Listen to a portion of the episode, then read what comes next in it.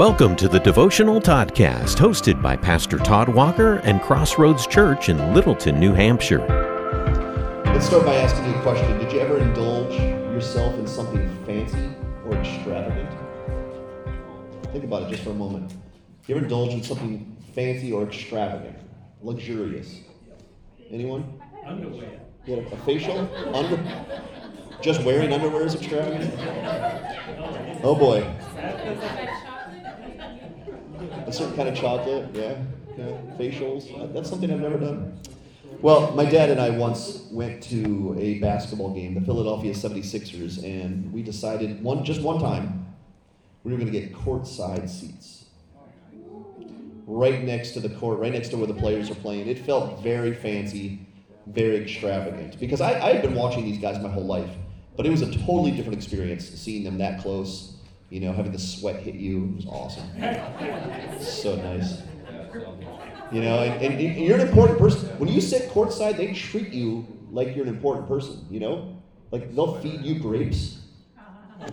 They'll fan you with one of those big fans. You have your own butler. You just pull that rope and your own butler comes. Jeez, another soda. What's that? A goblet of something cool and refreshing. That's right, that's right. I'm going to call the Toddcast tonight, hashtag... rich guy problems. You guys know what hashtags are? Are those still hip? No, no. Not anymore. This is called hashtag rich guy problems.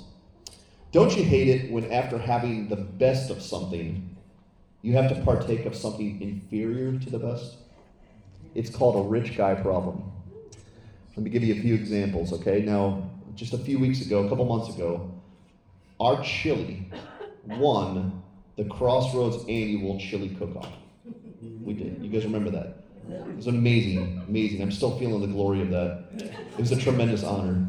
But it also caused a huge problem, because now we can't enjoy chili made by anybody else because it's so inferior to ours. Hashtag rich guy problem. We know we're not going to feed you when you come for dinner. Yeah, right. Don't feed me inferior chili. Also, as you know, I host a pretty successful podcast called The Devotional Toddcast, which we're recording right now. And it's so popular, it's gone bacterial, which is like a step beyond viral. It's gone bacterial. And that's an amazing feat, to be sure, but it's it's done the same thing that the chili did. It's, it's become so popular, so good, I had to unsubscribe from all the other podcasts I used to listen to because they're just not as good. Hashtag rich guy problem. You guys know I'm joking, right? Okay. And if that wasn't hard enough, my wife, she can't even admit anymore that there are good-looking guys in this world. Did you know that? She can't. The poor soul. Because her standard for handsome has been set so high by her husband. Hashtag rich girl problem. Poor Janine. Yes, you know I'm joking. All kidding aside, I really believe the North Country and Crossroads Church have ruined me for being able to minister anywhere else on this planet, it's, except maybe like Switzerland. If Switzerland called, I'm probably going.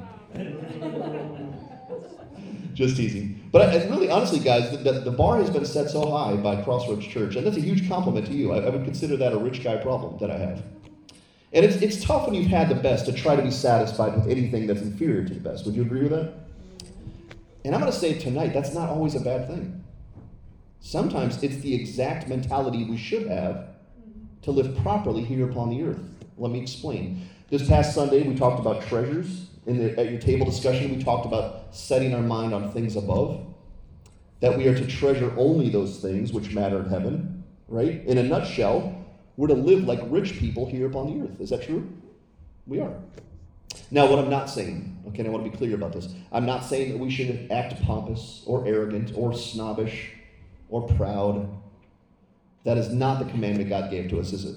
It's actually the very opposite. We're supposed to live humble, kind, generous, compassionate lives here upon the earth. And yet, our treasure in heaven has entirely ruined our ability to be satisfied by the so-called treasures of the earth. And I hope you believe that. It's a rich guy problem. Let me read you a passage from Proverbs chapter eight, verses eighteen to twenty-one. It says, riches and honors are with me, enduring wealth and righteousness.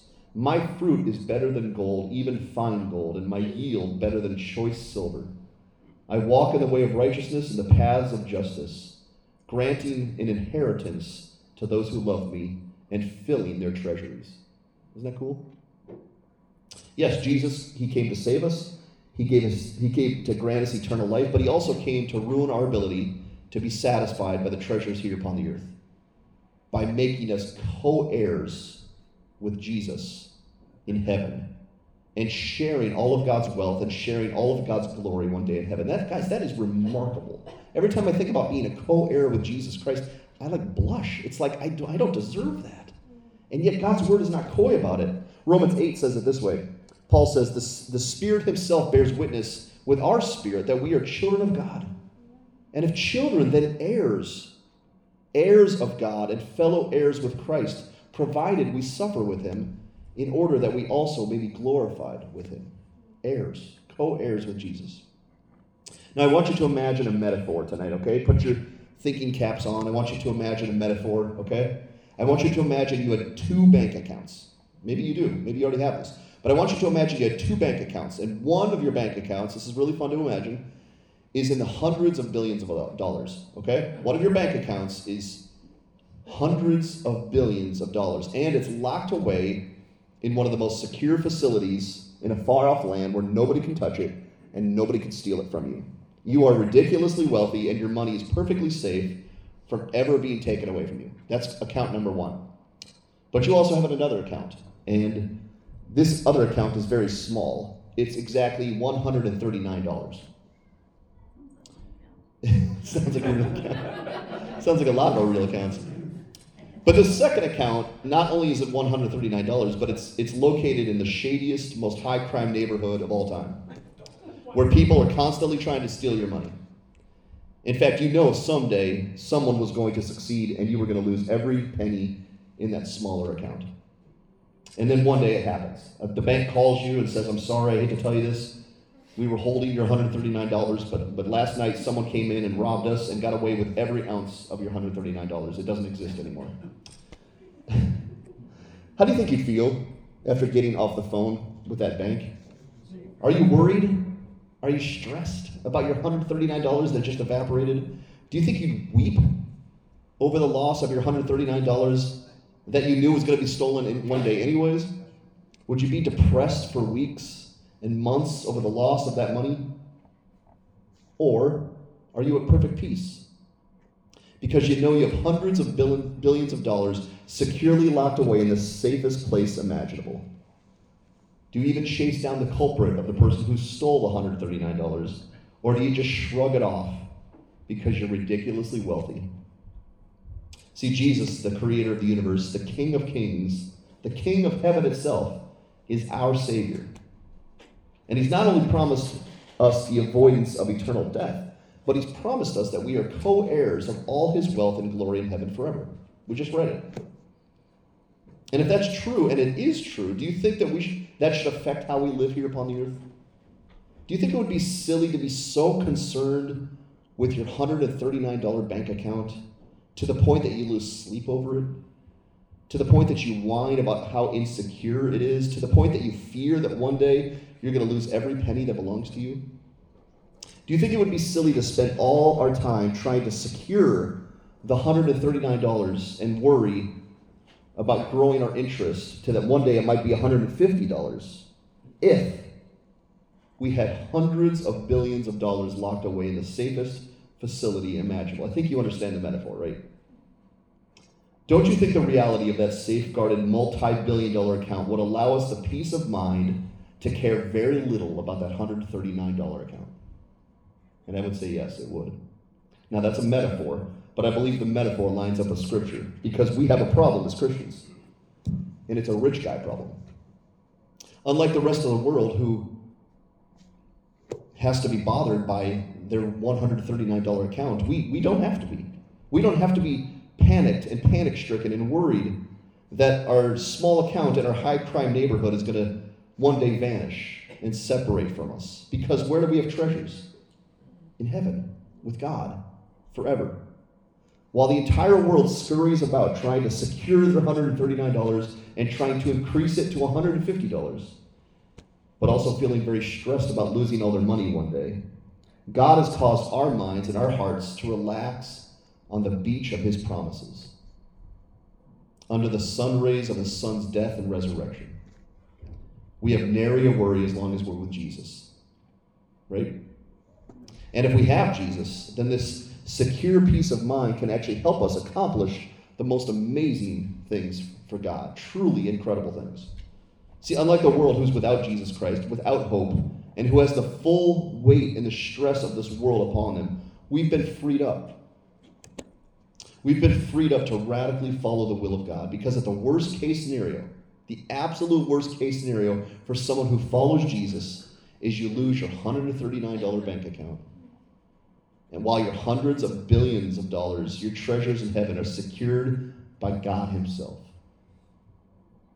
But here we are here upon the earth, right? Colossians three says, set your mind on things above, not on things of the earth. But here we are upon the earth right now. And our enemy, he's crafty. He's trying his absolute best every single day to get us all concerned with that one hundred thirty-nine dollars account, and to neglect the fact that we are co-heirs with Jesus Christ. Because he knows that if we focus upon the wrong account, that's all he has to do, we will do nearly nothing for God and nothing for the kingdom of God. But if we focus upon the promises of God, then I believe we will become true, confident soldiers for Jesus, because our only fear at that point will be disappointing the one who made it all possible. We have a rich guy problem. And it's the best problem we could ever have. We're so rich in Christ that we need nothing from the world. Do you know how radical that is? You don't need anything from this world because you're so rich and wealthy somewhere else. And nothing can satisfy us except that which lines up with pleasing our Jesus. And I've tried it, guys. It can't satisfy. Anything else besides pleasing Jesus cannot satisfy. So my encouragement to us all tonight, including myself, is let's get out into this world.